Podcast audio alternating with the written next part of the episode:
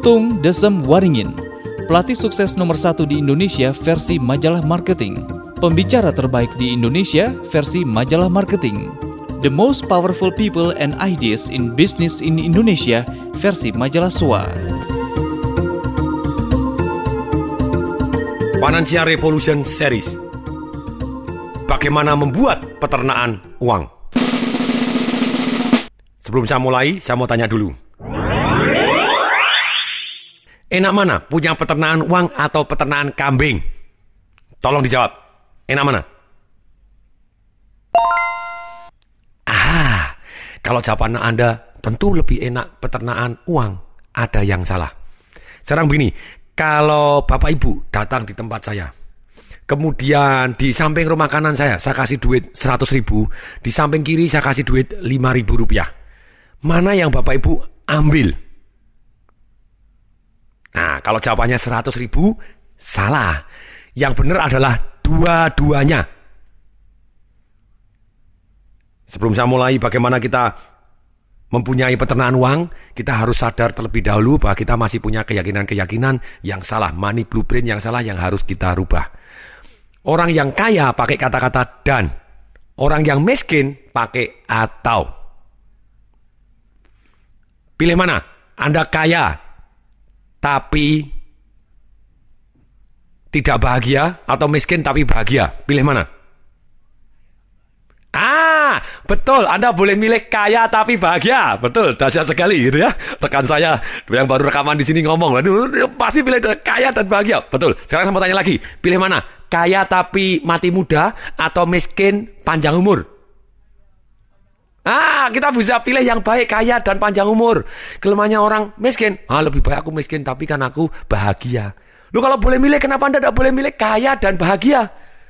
Itu kita pilihan. Jadi orang kaya pakai kata dan. Nah, sekarang, sekarang saya mau tanya sekali lagi. Pilih mana? Uang yang 100 ribu atau uang yang 5 ribu? Dua-duanya, boleh kok kita boleh milih dua-duanya. Ambil dua-duanya, boleh toh. Selama sama menguntungkan, kenapa tidak? Sekarang saya ulangi lagi pertanyaannya. Pilih mana? Punya peternakan uang atau peternakan kambing? Dua-duanya, betul sekali. Kalau sama-sama menguntungkan, pilih dua-duanya. Ini strategi keyakinannya orang yang benar. Oke, sekarang sekarang tolong berdiri, sekarang semua yang mendengarkan berdiri kecuali yang duduk di mobil lagi nyetir tidak bisa berdiri ya, tidak usah berdiri, duduk tegak aja gitu ya. Semua berdiri, semua berdiri, yang mendengarkan berdiri, tolong pegang tangan di hati, ikutin kata-kata saya. Mulai hari ini. Oke, tangan di hati kita mau mulai programming ke bawah sadar kita. Oke, tangan di hati, tangan tangan kanan dipegang di hati Anda, tangan kiri juga pegang di hati. Ikutin kata-kata saya. Mulai hari ini saya tahu orang miskin pakai kata atau, orang kaya pakai kata dan. Dan saya adalah orang kaya dan untuk itu saya pilih menggunakan kata-kata dan. Saya pilih menjadi kaya dan bahagia. Saya pilih menjadi kaya dan sehat. Saya memilih kaya dan panjang umur. Saya pilih kaya dengan berat badan tubuh yang langsing, yang ideal. Saya pilih kaya dan keluarga harmonis. Saya pilih kaya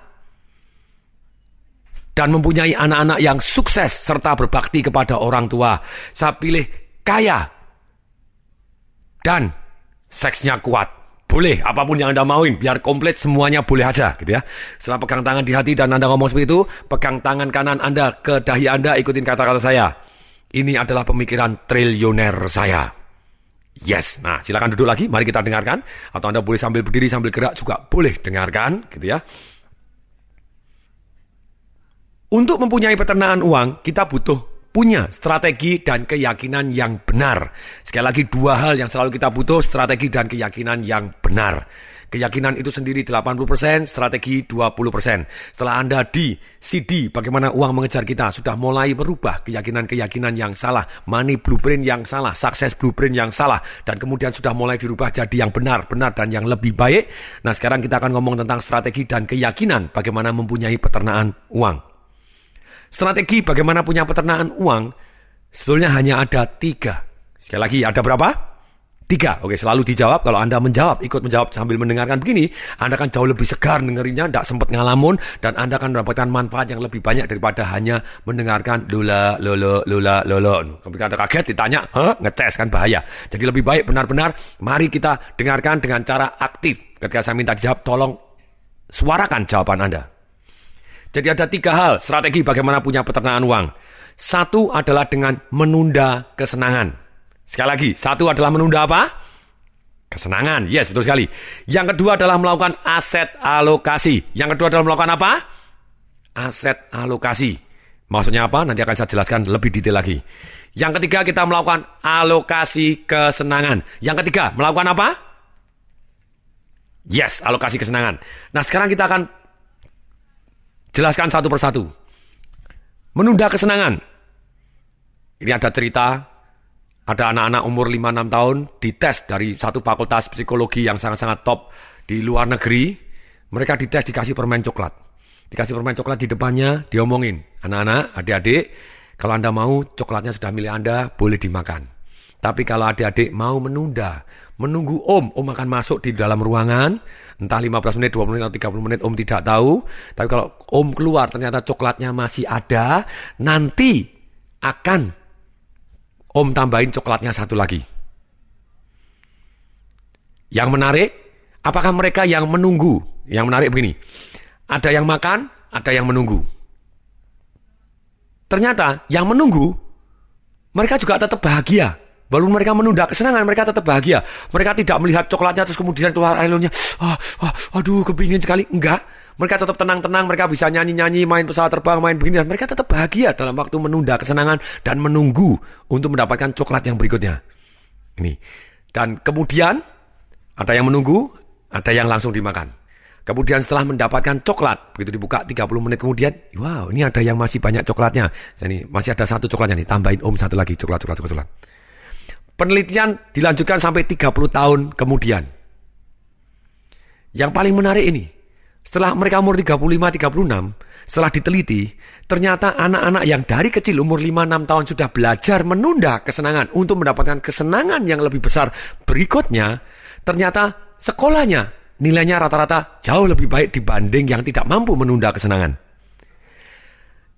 Jadi karyawan ternyata mereka yang karyawan sama-sama karyawan jabatannya lebih besar, kemudian gajinya lebih besar, posisinya lebih baik dibanding karyawan yang tadinya pada waktu umur 5-6 tahun mereka tidak mampu menunda kesenangan. Yang kalau jadi bisnismen, sudah pasti mereka bisnisnya lebih sukses. Yang jelas, anak-anak yang mampu menunda kesenangan, mereka sudah lebih sukses berkarir, mereka lebih sukses berbisnis, dan mereka lebih kaya. Ini pelajaran menariknya. Menunda kesenangan. Untuk menunda kesenangan, kita harus mengenal satu yang namanya well style dengan life style. Bedanya apa? Kebanyakan orang merasa kepengen sekali tampak kaya, mereka mengutamakan lifestyle, bukan well stylenya dia. Ketika orang mengutamakan lifestyle, dia pada waktu gaji meningkat dia langsung ganti handphone. Handphonenya dikecilin. Dikecilin lagi lebih kecil lebih kecil lebih mahal lebih mahal. Sampai satu hari handphone mana? Hilang. Lu kok hilang? Digadein karena tidak punya duit lagi Nah ketika gajinya tambah besar lagi, mulai nyicil sepeda motor supaya tampak keren. Kemudian gajinya lebih gede lagi, pangkatnya lebih gede, mulai nyicil mobil supaya lebih keren. Wah saya sudah jadi direktur, oh, mobilnya juga harus minimal akot dong gitu ya. Wah akot kurang keren sudah jadi presiden, nyicil dulu Mercedes Benz itu. Itu namanya lifestyle.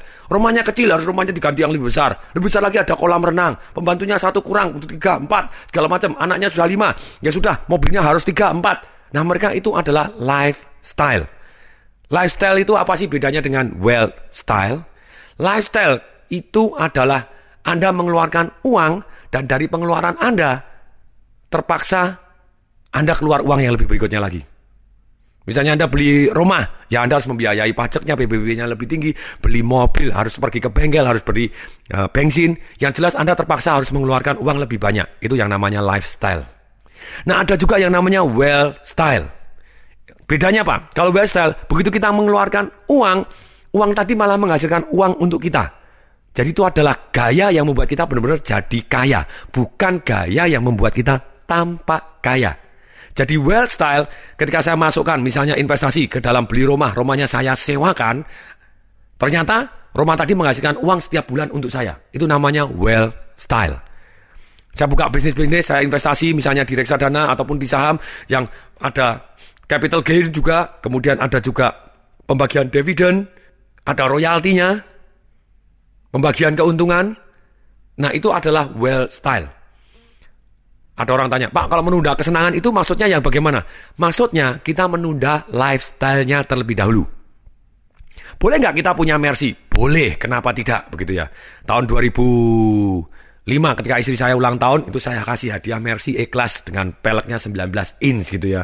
Ketika tahun 2006 ulang tahun, saya kasih jam Rolex 11.000 euro, terus kemudian ada jam Cartier juga, kemudian kita tur honeymoon lagi ke Eropa sana gitu ya 20 hari.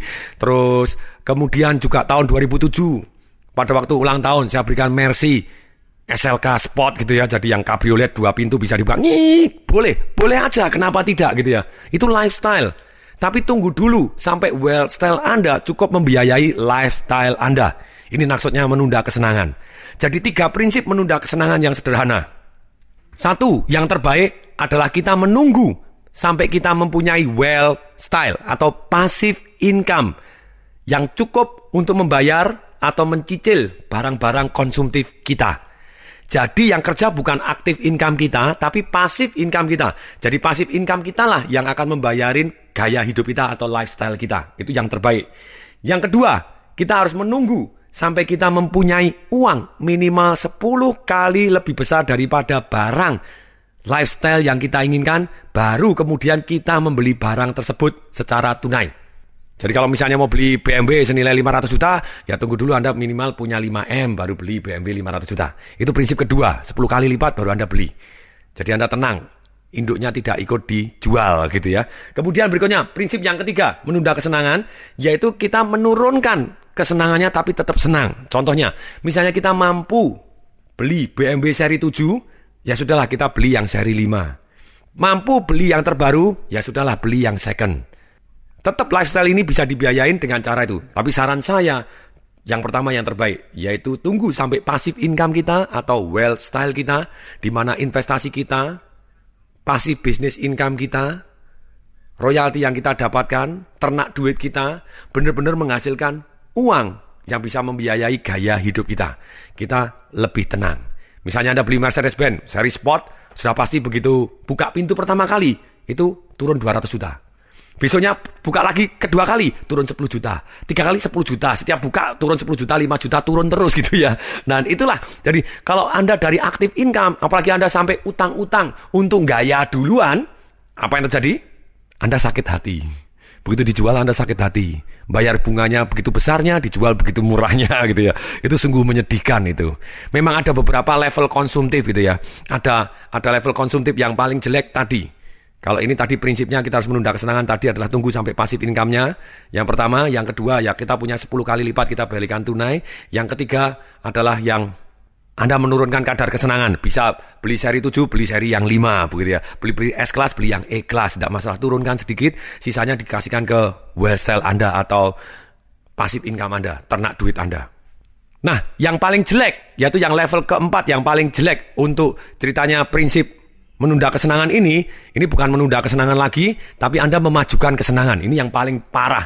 Rata-rata orang di Indonesia kalau saya tidak boleh ngomong 80% ya sudahlah 50%. Padahal saya yakin lebih dari atas 80%. Apa yang dilakukan? Mereka utang duluan untuk menikmati kenikmatan jangka pendek, jangka panjangnya sengsara setengah mati. Mereka nyicil A, nyicil B, nyicil C, nyicil D untuk dinikmatin untuk gaya kelihatannya tampangnya tampang kaya, tapi utangnya tagihannya gagak karu-karuan. Tagihan kartu kreditnya ada 8, masing-masing satunya sudah mentok semua, 20 juta, 20 juta, 160 juta, dituntut sana, digugat sini, diributin, penagihan, dikembrongin, ditongkrongin, ditagih, hidupnya tidak nikmat karena dia bukan menunda kesenangan tapi malah memajukan kesenangan. Itu yang paling parah gitu ya. Jadi saran saya, please deh kita lebih baik sabar dulu. Boleh nggak senang-senang? Boleh.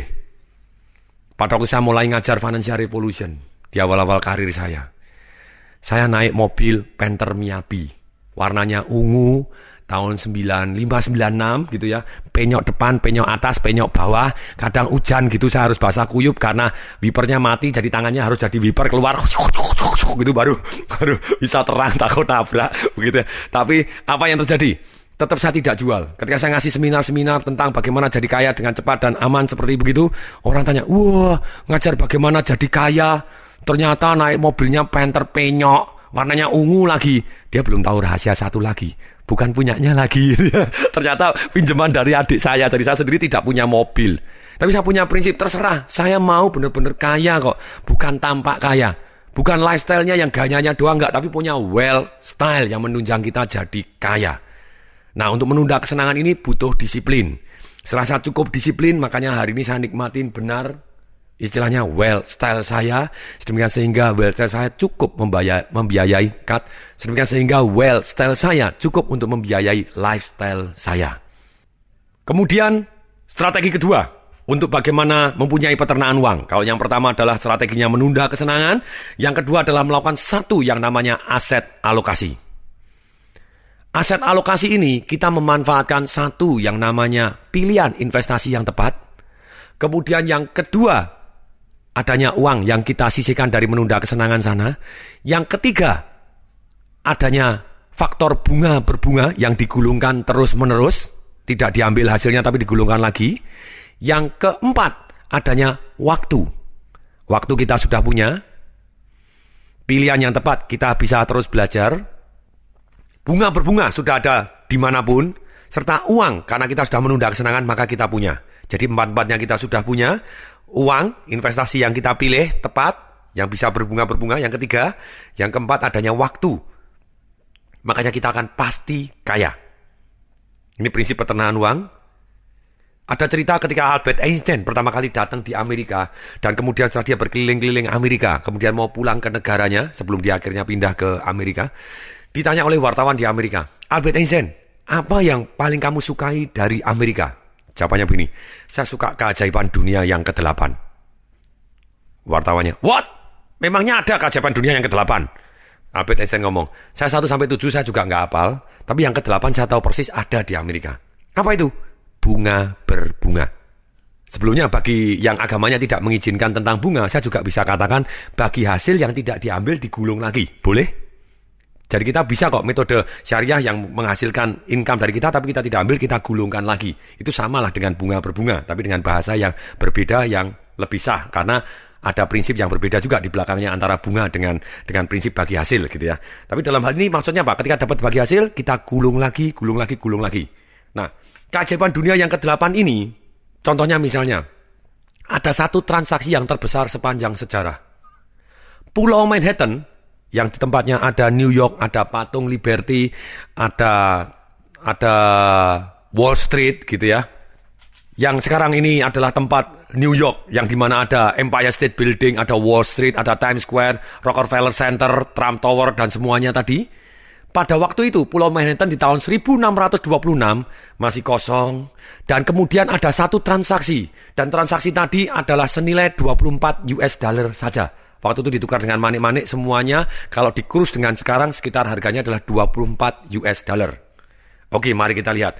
24 US dollar kalau misalnya itu dibungakan 8% dan diinvestasikan hingga tahun 2008 tidak peduli inflasinya berapapun, konsisten 8% setiap tahun, 24 US dollar dari tahun 1626 tidak ditambah satu rupiah pun satu sen pun satu US dollar pun maka di tahun 2008 dengan bunga 8% per tahun dari tahun 1626 atau tepatnya 382 tahun kemudian maka hasil investasi tadi mencapai hampir 500 triliun US dollar. Nah kalau 500 triliun US dollar maka hari ini satu pulau Manhattan termasuk New Yorknya, termasuk Empire State Building, termasuk Wall Street, termasuk Times Square, Rockefeller Center, Trump Tower, kita bisa beli cash keras plus sa isi-isinya, sa komputernya, sa mobilnya, semua aset yang di sana bisa kita beli dengan tunai. Menarik? Sangat menarik gitu. Itulah yang namanya keajaiban dunia yang ke-8 versi Albert Einstein. Kalau kita memanfaatkan satu yang namanya bunga berbunga, investasi yang kita gulung tidak kita ambil, kita sabar dulu membesarkan angsa emas kita, supaya angsa emas kita banyak dan sehat-sehat, telurnya jadi tambah banyak. Kita gulung dulu, gulung dulu. Angsa emasnya tidak disembelih dulu, kita akan jadi kaya.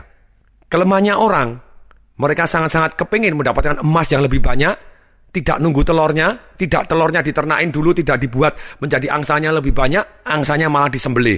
Habis sak modalnya, habis sak pokoknya, dia tidak punya peternakan uang, kehidupannya dia jauh lebih sengsara. Wah pak, kalau saya harus, masih ada orang yang protes. Wah pak, kalau saya masih harus nunggu 382 tahun kemudian kan saya sudah mati duluan. Oke, saya ngomong lagi. Misalnya kita ngomong, nabung uang Rp 100 rupiah per bulan bisa?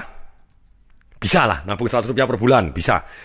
Kalau bunganya 25 persen, bunganya 25 persen. Karena unsurnya masih ingat, tadi sejumlah uang, kemudian ada bunganya, investasi yang melakukan bunga berbunga atau bagi hasil, kemudian ditambah lagi, digulung lagi. Yang berikutnya, adanya waktu. gitu ya. Ada uang, ada investasi, ada sistem bunga berbunganya atau bagi hasil yang terus digulungkan, yang kemudian ada waktu. Ada empat hal ini kita bisa jadi kaya raya luar biasa. Semua orang bisa jadi kaya raya.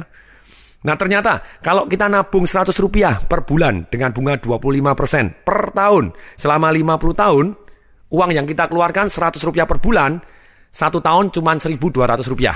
10 tahun berarti 12 ribu, 50 tahun berarti 60 ribu rupiah.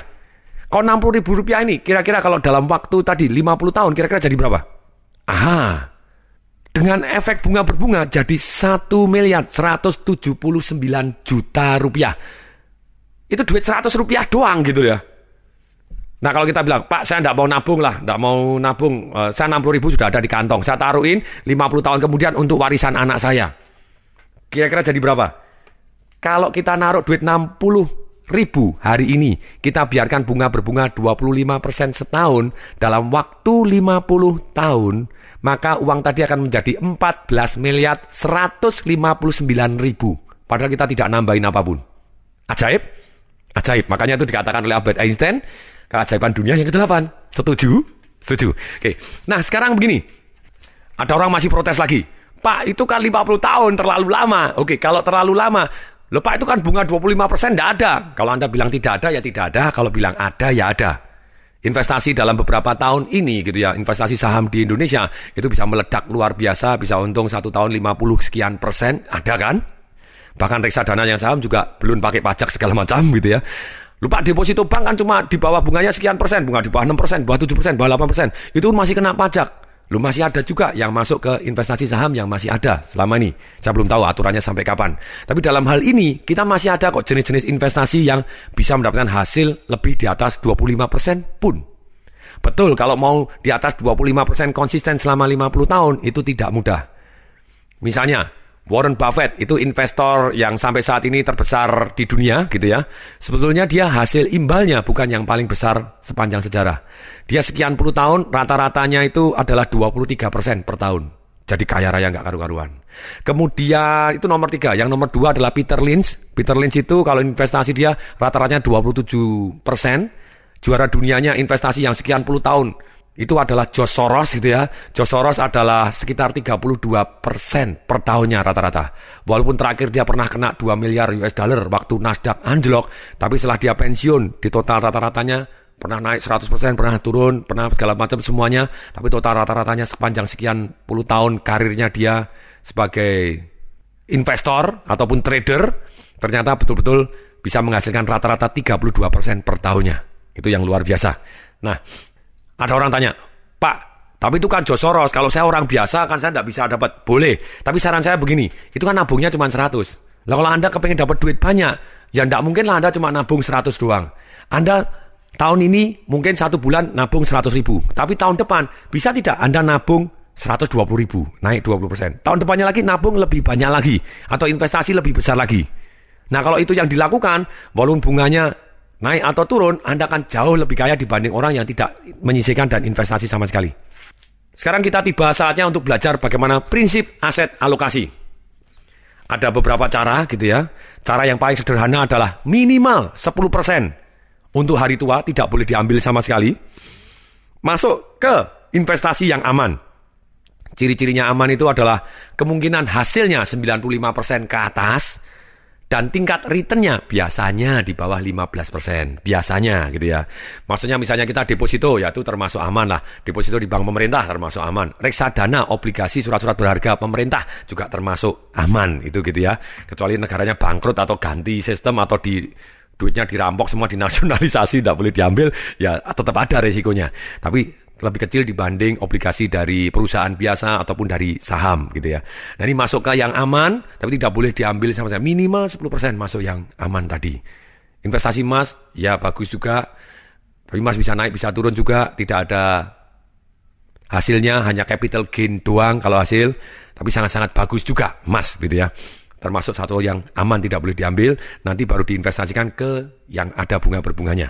Nah kalau bisa sih masukkan yang ada bunga berbunganya, itu minimal 10% itu yang paling sederhana untuk hari tua. Yang kedua, minimal 20% untuk cadangan. Atau kalau saya, misalnya begini, atau orang yang punya hutang, minimal 20% untuk bayar hutang terlebih dahulu.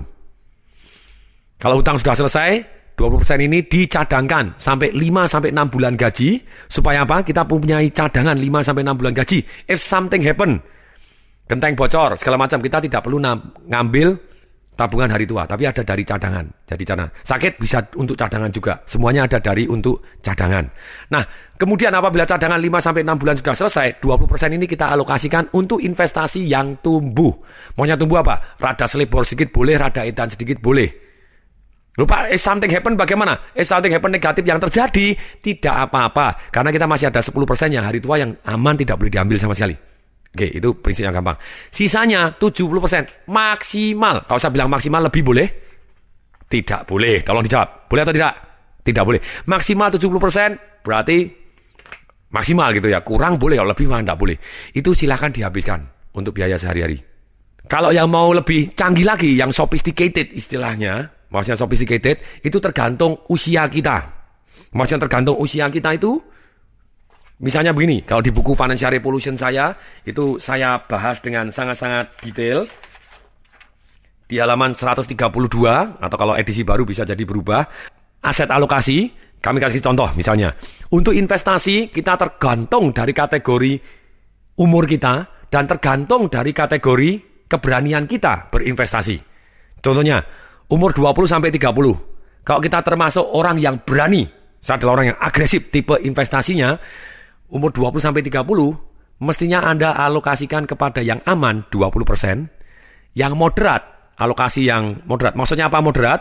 Moderat itu adalah bunganya atau hasilnya adalah 15% sampai 100% per tahun dengan tingkat kepastian hasil antara 70 sampai 95%. Nah, itu yang moderat.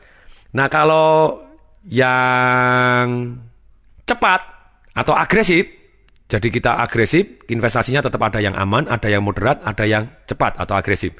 Maksudnya apa agresif? Agresif itu adalah bunga atau hasilnya imbal baliknya di atas 100% dengan tingkat kemungkinan berhasil di bawah 70%. Itu termasuk kita berarti agresif, gitu ya. Nah, sekarang jadi kalau kita umur 20 sampai 30 kita kategori orang yang berani atau orang yang agresif, investasi kita yang aman taruh 20%, yang moderat 40%, yang agresif atau yang investasi yang tumbuh cepat dengan segala risikonya 40% juga. Itu contohnya.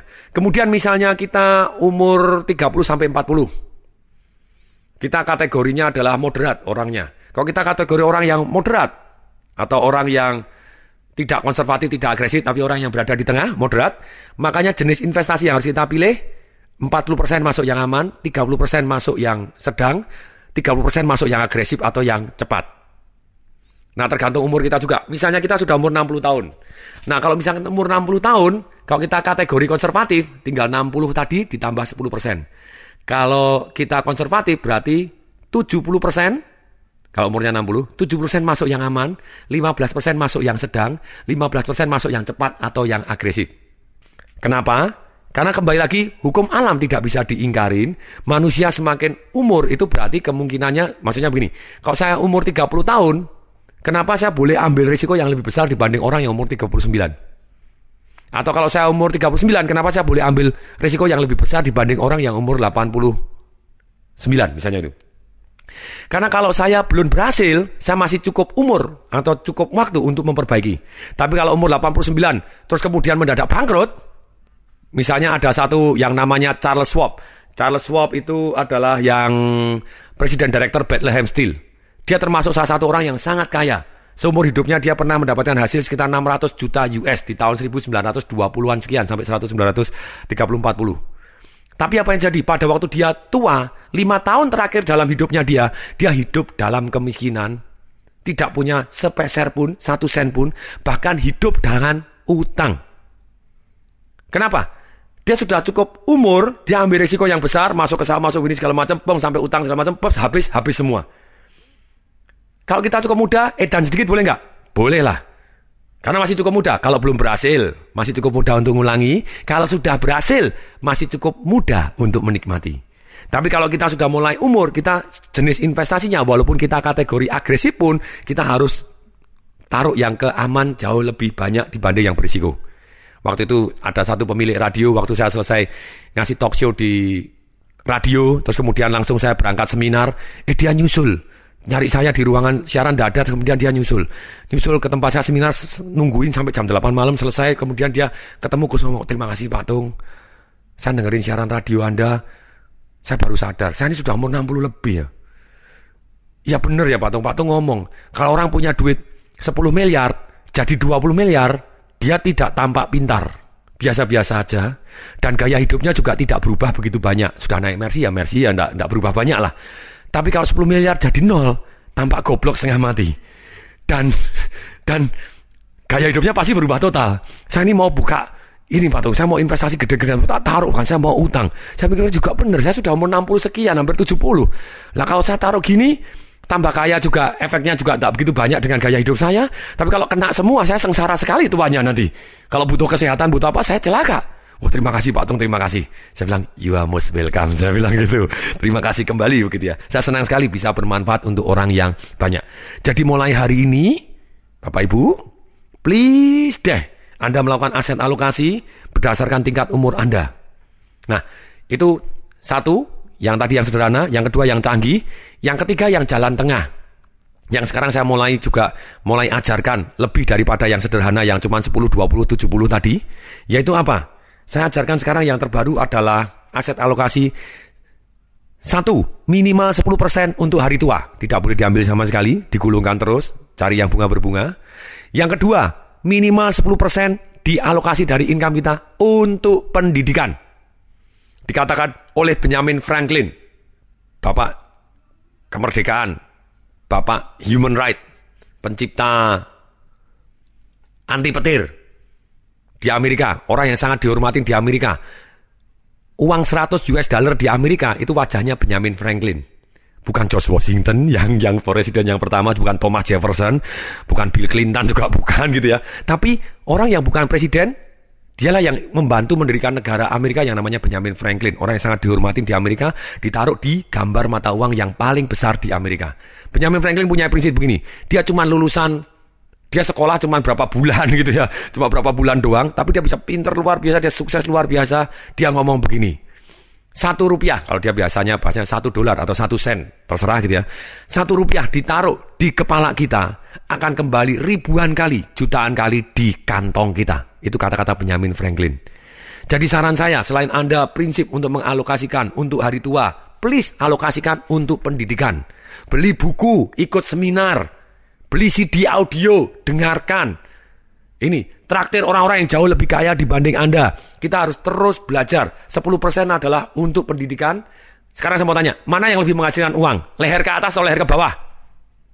Nah, ada yang malah menjawab leher ke bawah, ada yang lebih jelas lagi pinggang ke bawah, saya tidak ikut-ikut. Kalau Anda benar-benar pengen sukses, kalau kita betul bahwa kita benar-benar, kita percaya bahwa leher ke atas itu menghasilkan uang lebih banyak daripada leher ke bawah, saran saya, minimal 10% dari income Anda, please deh taruh untuk mengisi leher ke atas Anda. Kemudian alokasi yang ketiga, minimal 10% untuk cadangan investasi yang tumbuh. Tadi untuk cadangan investasi yang tumbuh. Kemudian berikutnya yang keempat, minimal 10% untuk amal. Silahkan Anda boleh alokasi 5%, 3% terserah. Tapi ini hanya saran saja. Dengan amal, uang kita mengalir kepada banyak orang, sekeliling kita juga ikut sejahtera, dan banyak orang yang tambah dahsyat, tambah makmur, karena Anda amal juga. Berikutnya, yang kelima, minimal 10% Anda alokasikan untuk alokasi kesenangan, untuk bersenang-senang. Yang nanti kita akan bahas, prinsip ketiga dalam membuat punya peternakan uang. Kemudian yang terakhir yang keenam, maksimal 50% boleh dihabiskan. Sekali lagi maksimal, lebih tidak boleh. Itu jadi lebih dahsyat lagi. Nah, kalau saya ngomong begini, banyak sekali orang yang punya keyakinan yang salah. Dia ngomong gimana? Oh, gaji saya kecil loh, income saya kecil loh. Mestinya saya harus kaya dulu punya income yang besar, baru saya bisa menyisikan untuk menabung. Saya bilang, pantasan kamu miskin. Ceritanya identik seperti orang yang gemuk ingin langsing. Dia ngomong gimana? Kalau dia pengen langsing, dia harus ngomong gini. Lah, disuruh diet, disuruh olahraga. Ah, males ah, saya kan berat nih olahraga. Nanti ya, saya nunggu kalau saya sudah langsing, baru saya mau olahraga, baru saya mau diet. Sama persis ketika orang kepengen kaya, ketika orang kepengen kaya, kemudian dia ngomong, saya harus nunggu income saya besar dulu, nunggu kaya dulu, baru saya mau menyisihkan income saya. Percaya tidak, itu tidak akan pernah terjadi. Karena kaya itu sama sekali tidak tergantung berapa besar income Anda. Anda bisa income yang besar tapi Anda tetap miskin. Saya beri contoh Mike Tyson. Pernah dengar kata-kata Mike Tyson? Siapa dia? Penyanyi dangdut? Oke, tentu saja bukan gitu ya. Mike Tyson adalah petinju? Bukan. Mike Tyson bukan petinju. Mike Tyson adalah orang yang bangkrut. Seumur hidupnya dia, dia mendapatkan uang 400 juta US atau 4 ribu miliar. 4 triliun gitu ya, satu orang dapat 4 triliun. Nah, ternyata baru umur 42 tahun dia sudah menyatakan bangkrut dan masih utang 36 juta US. Betul, dia ngaku saya masih punya rumah. Rumahnya totalnya paling 6 juta US, tapi dia utang 36 juta US. Berarti hari ini dia masih utang sekitar 300 miliar rupiah. Sekali lagi, besarnya income tidak sama dengan identik Anda bisa sama dengan kaya. No. Nah, prinsipnya begini. Ini adalah untuk mendidik habit. Sekali lagi, kalau Anda ingin merubah hasil menjadi konsisten, Anda harus mempunyai habit-habit orang kaya. Kalau habit Anda habit orang miskin, dan keyakinan Anda orang miskin, walaupun Anda dikasih duit yang besar pun, dapat income yang besar, atau dapat lotre, dapat istri atau suami orang yang kaya, dapat warisan yang luar biasa, dalam waktu 3 tahun, 5 tahun, Anda kembali kiri. Karena kebiasaan Anda kebiasaan orang kiri. Nah sekarang, jadi lebih baik kita kalau kepingin kaya, maka kita nabung dulu baru kaya. Bukan kaya baru nabung. Karena dengan kebiasaan kita menyisihkan aset alokasi ini, gulungkan terus untuk hari tua, hari tua, hari tua kita, tidak peduli berapa besarnya income kita saat ini, Anda akan pasti jadi lebih kaya, lebih kaya, lebih kaya. Karena uang mendadak bekerja untuk kita. Dan kita punya peternakan uang. Janji, mulai hari ini Anda harus menyisikan uang Anda, gulungkan terus, supaya bunga berbunga nggak karu-karuan. Janji? Jawab, oke, okay, janji? Oke. Okay. Nah sekarang, alokasi untuk hari tua ini tidak boleh diambil. Sama sekali. Ada orang tanya, sampai kapan? Sampai kapan pun. Sekali lagi, sampai kapan pun. Lupa kayak uang hilang. Enggak, enggak seperti uang hilang. Seperti uang yang kita taruh dan akhirnya menghasilkan kita. Kapan boleh diambil? Ketika hasilnya saja. Well style kita ini cukup untuk membiayai lifestyle kita. Anda boleh ambil hanya hasilnya saja. Lah, ada yang tanya, Pak, kalau sesuatu hal terjadi, kemudian cadangan sudah habis, boleh nggak mengambil cadangan untuk hari tua? Tidak boleh. Lebih baik Anda hutang daripada ngambil tabungan dan tidak dikembalikan. Saya ngasih coach kepada banyak, termasuk ada satu saudara yang ketika saya di bank uangnya nabung ke tempat saya, saya tabung tidak boleh diambil, benar tidak boleh diambil. Ketika saya sudah keluar, saya kembalikan, malah diambil, habisin, celaka. Oh nanti saya bayar balik. Sampai hari ini juga tidak pernah dibayar balik. Ini. Tapi kalau Anda utang, Anda terpaksa bayar gitu ya. Tapi tabungannya tidak diambil, Anda utang, enak mana? Anda utang punya duit atau utang tidak punya duit? Ayo tolong dijawab, enak mana?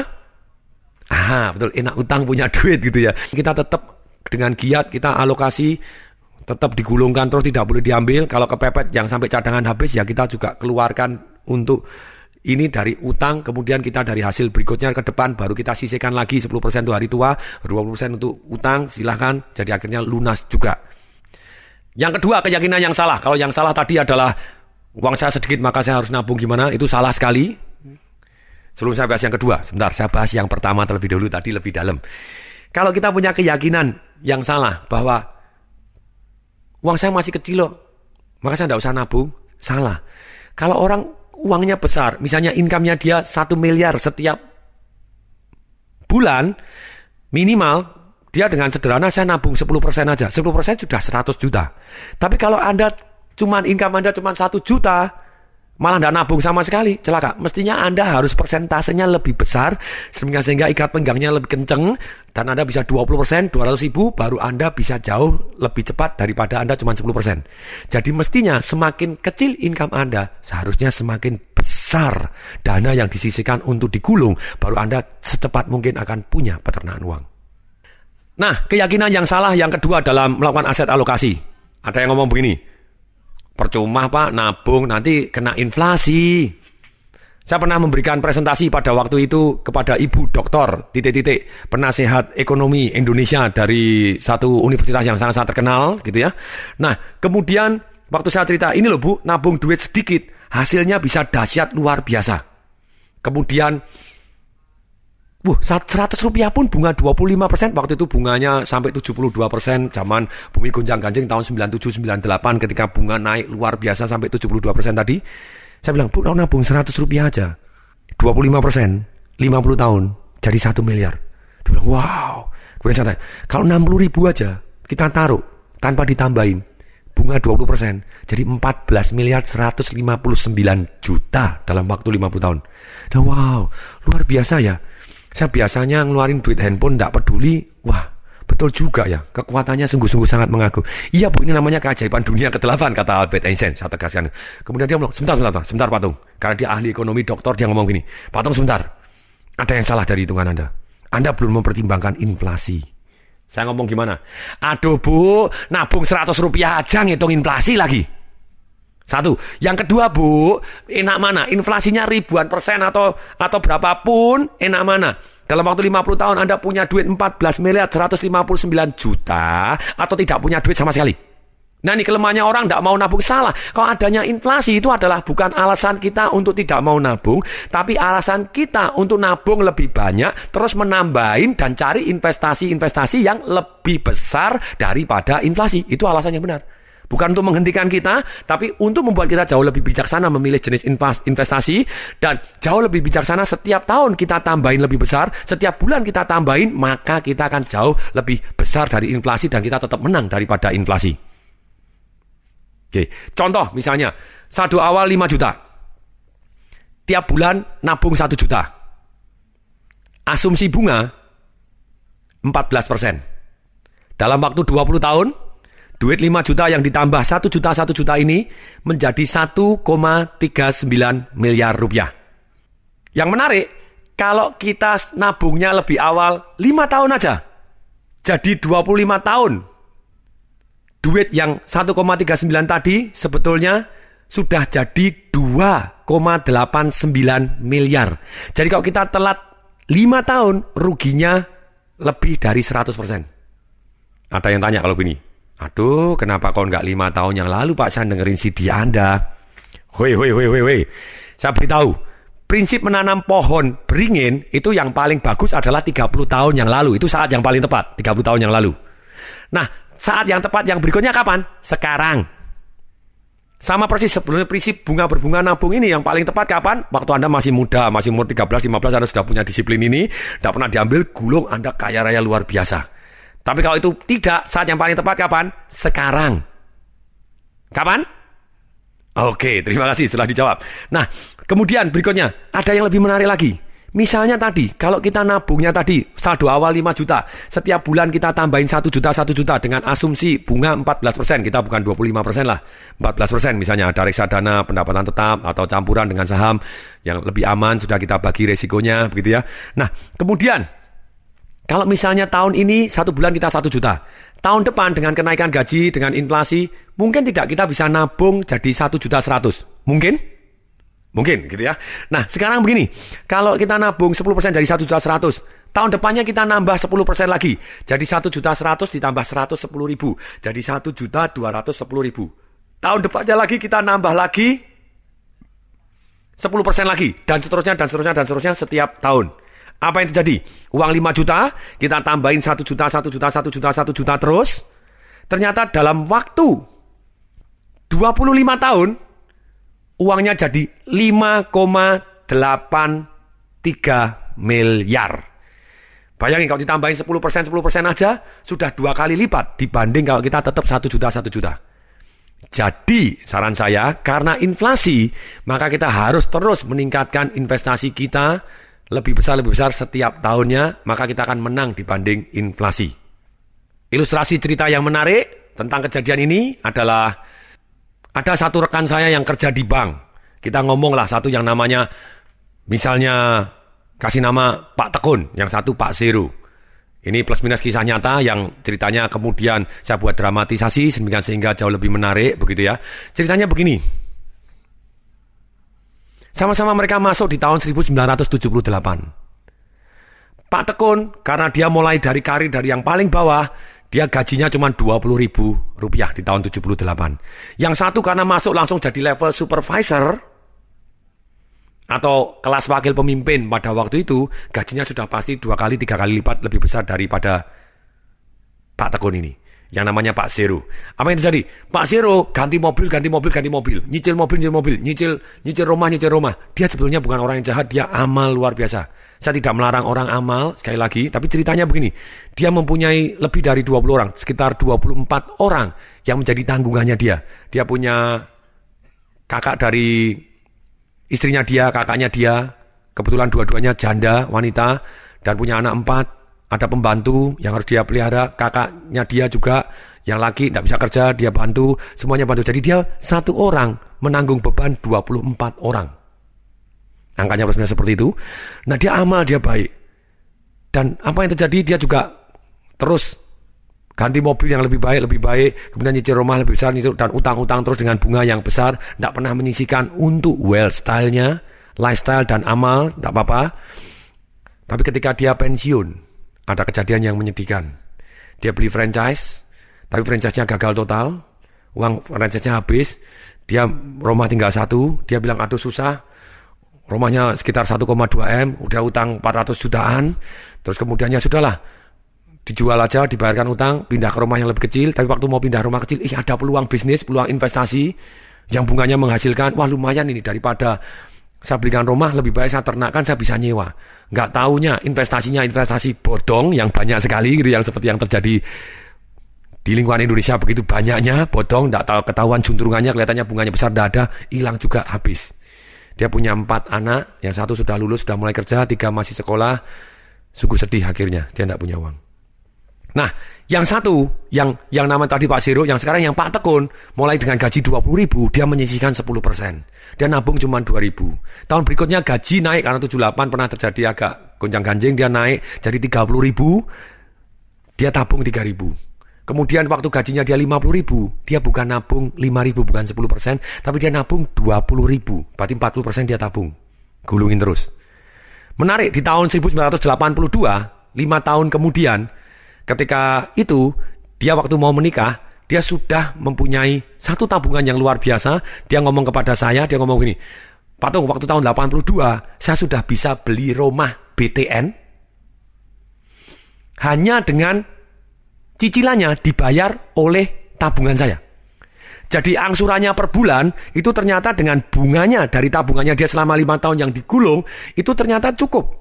Jadi masih surplus. Jadi dari pasif income-nya, dari wealth style-nya dia, dari investasinya, bisa membelikan dia rumah. Ini yang menarik. Terus kemudian dia menikah, dia bilang, wow, ini namanya double income. Double income, pengeluarannya satu. Dengan menikah, dia semakin menabung lagi lebih banyak.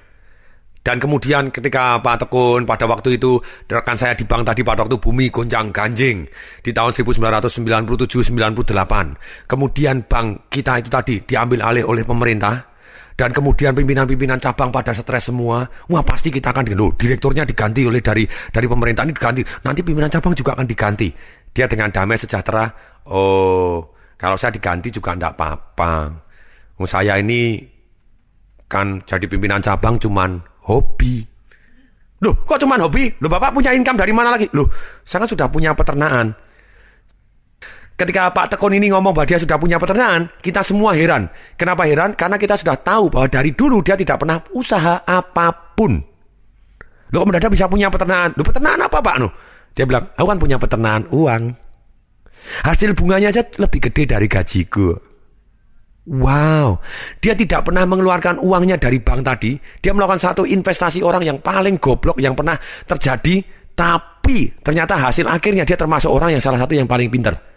Dia tidak pernah usaha, tidak pernah dagang, tidak pernah apa. Digulung doang, digulung doang, digulung doang. Dia hanya disiplin. Mengandalkan satu ilmu yang paling primitif yang tidak ada kalahnya, yaitu tekun. Makanya saya kasih nama Pak Tekun gitu ya. Nama samarannya itu di Pak Tekun. Dan hitungannya begini. Pada waktu itu bunga naik, dia bilang, Orang bingung investasi ini beli dolar, dolar naik luar biasa. Saya masih goblok aja deh. Pokoknya saya masuk ke rupiah, tidak pernah saya tarik. Ya pokoknya saya gulung terus, saya tambahin terus. Tapi ngomong-ngomong ya, walaupun saya begini, dulu kalau saya mau beli penter, itu harus nunggu bunga 7 bulan. Sekarang walaupun penternya naik, tapi bunga naik luar biasa begini, harus nunggu dua bulan doang. Harus nunggu dua bulan doang sudah bisa beli mobil Panther. Sudah kebayang, ternak duitnya dia lumayan. Dua bulan bisa beli mobil Panther. Kemudian saya bandingkan, saya tanya kepada beliaunya, Pak, saya tanya, apa Anda tidak punya saudara yang Anda tanggung? Oh ya punya, saya punya adik. Mohon maaf, ini ini ini kata-katanya plus minus seperti ini begitu ya, tidak dibuat-buat, yang ini tidak didramatisasi gitu ya, karena ini saya punya adik, itu SH Kemplung. Kata-katanya begitu. Lo kenapa Pak? Sorry loh, saya tahu kamu SH juga, saya juga SH gitu. Tapi bedanya dia SH kemlung, saya SH singkatannya sarjana hebat gitu ya. SH-nya. Nah kemudian dia, oh, itu kerja tidak pernah berhasil, dikeluarkan terus. Saya modalin juga bangkrut terus. Ya sudah, ya tetap saya bantu sekarang. Lu bantunya gimana? Ya saya pensiun, satu bulan saya kasih sekian ratus ribu untuk hidup aja. Lu kalau dia pengen minta apa yang lain? Oh pernah, dia minta saya sepeda motor. Saya bilang, kalau minta sepeda motor beli sendiri, kerja sendiri enak aja. Tapi kalau cuma numpang hidup, saya berkewajiban untuk menghidupi dia. Tapi kalau dia mau gaya-gayaan, ya suruh kerja sendiri dong. Dan saya tetap nanggung. Oh, oke. Okay. Anaknya dia kuliah apoteker gitu ya, sarjana farmasi. Kemudian saya tanya, Pak, kalau anaknya misalnya kuliah nanti pada waktu lulus dia mau buka apotek, dimodalin nggak? Ya pasti dong anak saya. Lu diambil, Pak? Ya enggak toh. Masa angsa emasnya disembelih? Tidak boleh, angsa emas modalnya tidak boleh. Nanti nunggu hasilnya dulu, nunggu bunganya dulu. Kalau bunganya cukup dalam waktu mungkin enam bulan atau satu tahun cukup untuk modal, ya baru diambil dari hasilnya doang, dari hasil ternaknya doang. Nangkep? Saya bilang, nangkep, nangkep, nangkep, nangkep. Sekarang saya tanya kepada bapak ibu yang mendengarkan. Nangkep? Nangkep itu. Masuk akal? Masuk akal. Oke, sekarang semua please tolong tangan kanan tepuk ke dahinya semua, tangan kanan tepuk dahinya, ikutin kata saya. Masuk akal, masuk akal, masuk akal. Hmm. Nah, dengan kita belajar seperti ini, dengan Bapak Ibu ikut ngikutin saya tangan ke atas, tepukan ke dahi, masuk akal, masuk akal, Anda kan jauh lebih ingat karena ada gerakan-gerakan yang aneh menurut Anda, tapi Anda kan punya cantolan. Hmm, harusnya masuk akal. Kalau tekun begini, saya gulung dulu, jangan sampai angsanya disembelih, ambil telurnya doang gitu ya. Semoga ini bermanfaat. Berikutnya, strategi ketiga untuk melakukan ternak duit, yaitu kita harus dengan sengaja melakukan satu yang namanya alokasi kesenangan. Lu kenapa ternak duit harus bersenang-senang juga? Karena begini, kesalahan orang dalam mengelola uang ada dua macam saja. Satu, begitu borosnya sampai akhirnya tua sengsara, utang-utang terus di depan untuk kenikmatan jangka pendek, sengsara jangka panjang, kenikmatan di depan, gaya dulu di depan, tapi mati belakangan karena nyicil bunganya nggak karu-karuan. Yang kedua, kesalahannya kebalikannya dari yang boros, yaitu apa? Mereka pelit, melilit, gutil, mentitil, ngeret, keceret, mohon maaf ini bahasa Jawa gitu ya, Maksudnya ngirit keceret itu mohon maaf gitu ya. Anda saking ngiritnya sampai berak di celana itu namanya keceret itu ya. Supaya Anda ingat seumur hidup. Saya sengaja menggunakan bahasa-bahasa seperti ini supaya Anda ingat seumur hidup. Sebenarnya kalau kita sudah disiplin menunda kesenangan dan disiplin melakukan aset alokasi, sudah layaknya kita mengalokasikan kesenangan. Kalau tidak, kalau kita tidak mengalokasikan uang kita untuk bersenang-senang, Ketika kita mempunyai prinsip yang salah, berarti kita harus ngirit-ngirit terus. Sebenarnya pada waktu orang yang ngirit sekali atau pelit sekali, tidak pernah menikmati kesenangan dari uangnya, sebenarnya dia mati sebagai orang miskin. Tidak pernah nikmatin, mati sebagai orang miskin tuh. Dia walaupun punya duit banyak, dia sebenarnya mati sebagai orang miskin. Jadi, inilah yang dianggap orang yang namanya mendewakan uang dan menuhankan uang. Jadi uangnya cuma disembah-sembah supaya nambah tidak pernah dimanfaatkan untuk amal tidak pernah dimanfaatkan untuk kebaikan diri sendiri. Dan orang banyak begitu ya. Tidak pernah dinikmatin tidak pernah dinikmatin oleh orang lain juga. Nah sungguh sangat-sangat menyedihkan orang-orang yang seperti ini kehidupannya. Dia akan terus dalam kondisi status miskin karena tidak pernah memanfaatkan uangnya untuk lifestyle-nya dia. Nah sekarang begini. Caranya bagaimana?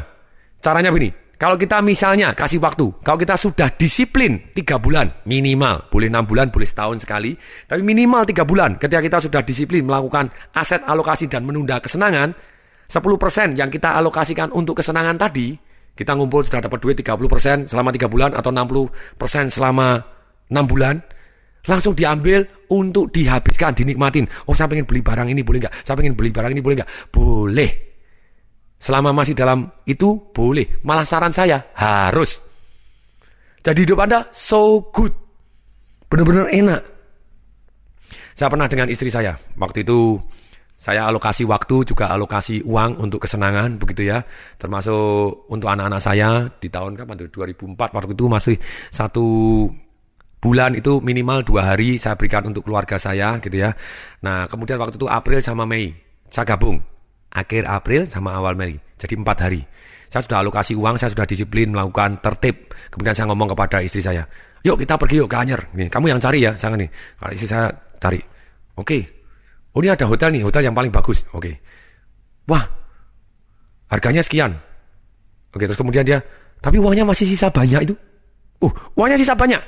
Ya anu no, masuk ke Presiden Suite. Loh, tapi Presiden Suite itu satu malam 3,6 juta loh. Lu ya enggak apa-apa. Dinikmatin. Cukup enggak uangnya? Masih cukup. Ya sayu. Nah ini namanya menikmatin hidup gitu ya. Jadi ketika saya disiplin melakukan aset alokasi, saya juga menikmati yang saya suka. Saya senang keliling ke luar negeri, saya senang tinggal di hotel-hotel yang terbaik di dunia, saya tinggal di Ritz Carlton di Bali melakukan talaso yang begitu indahnya, yang terbaik di dunia, ternikmat di dunia misalnya. Kaman Jiwo satu satu hari satu malam itu sudah 8 juta sendiri. Tapi programnya begitu menariknya begitu ya. Kemudian pagi-pagi bangun pagi jam 4 langsung pergi ke Borobudur. Kita melihat matahari terbit di atas Borobudur. Oh, so beautiful. Kekayaan alam di Indonesia yang luar biasa. Warnanya biru indah ada bukit-bukitnya. Luar biasa sekali. Kemudian sudah selesai turun melihat matahari terbit makan pagi. Kemudian dijemput pakai gajah. Jadi kita naik gajah bukan lima menit gitu ya. Satu setengah jam menyusurin sungai gitu ya dengan keluarga saya dengan anak saya dengan istri saya menyusurin sungai. Kemudian terus menyusurin sungai masuk ke sawah masuk ke kampung sampai akhirnya kembali ke hotel gitu ya. Jadi kita nikmatin benar-benar nikmatin something yang orang lain mungkin tidak rela untuk menikmatin. Saya rela dan saya senang ketika saya sudah melakukan aset alokasi. Demikian juga untuk amal, Anda harus amal. Dan kalau kita sudah alokasikan, kita amalnya jauh lebih damai. Dan kalau Anda semakin banyak amal dalam proporsi yang tepat tadi, kenapa proporsi tepat dan tidak tepat? Manusia ada panggilannya sendiri-sendiri. Kalau panggil, saya saran saya begini, lupa boleh nggak saya kasih semua duit saya dan saya sampai gini? Saya bilang boleh untuk amal boleh. Tapi saran saya satu, jangan kawin.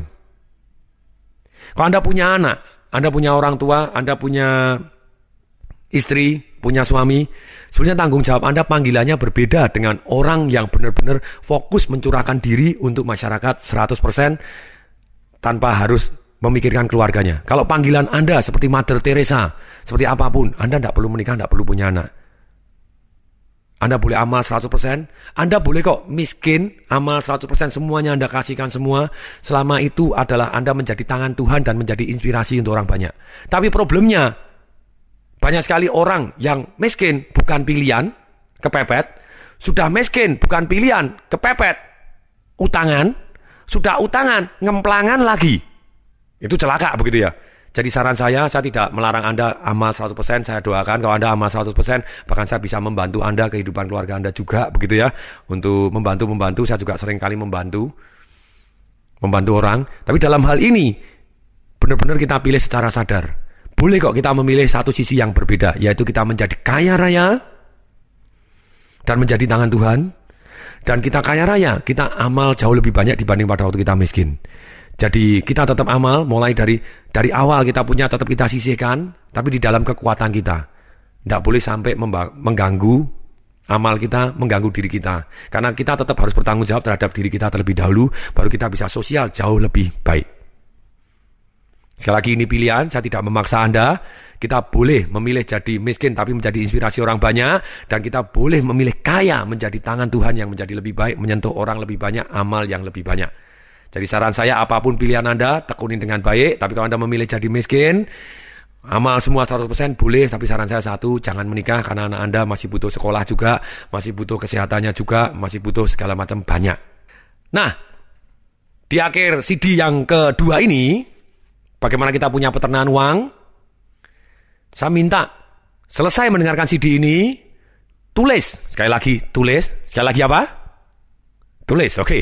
Tulis yaitu berapa persen dari income Anda yang akan Anda alokasikan sekian persen untuk sekian, sekian persen untuk ini, sekian persen untuk ini. Kemudian Anda bisa melakukan dengan cara memisah di tabungan. Tabungannya dipisah di sendiri-sendiri. Kemudian Anda juga bisa tabungannya sama tapi dialokasi di catatannya yang dibedakan. Jadi Anda boleh pakai cara Anda masing-masing. Yang paling penting disiplin. Kalau Anda bilang, Pak, saya tidak punya duit untuk ditabung segala macam, saya bilang lebih baik Anda mulai nabung 100 rupiah per hari. Bisa? Jadi pakai kaleng aja. Pokoknya ini hari tua 100 rupiah.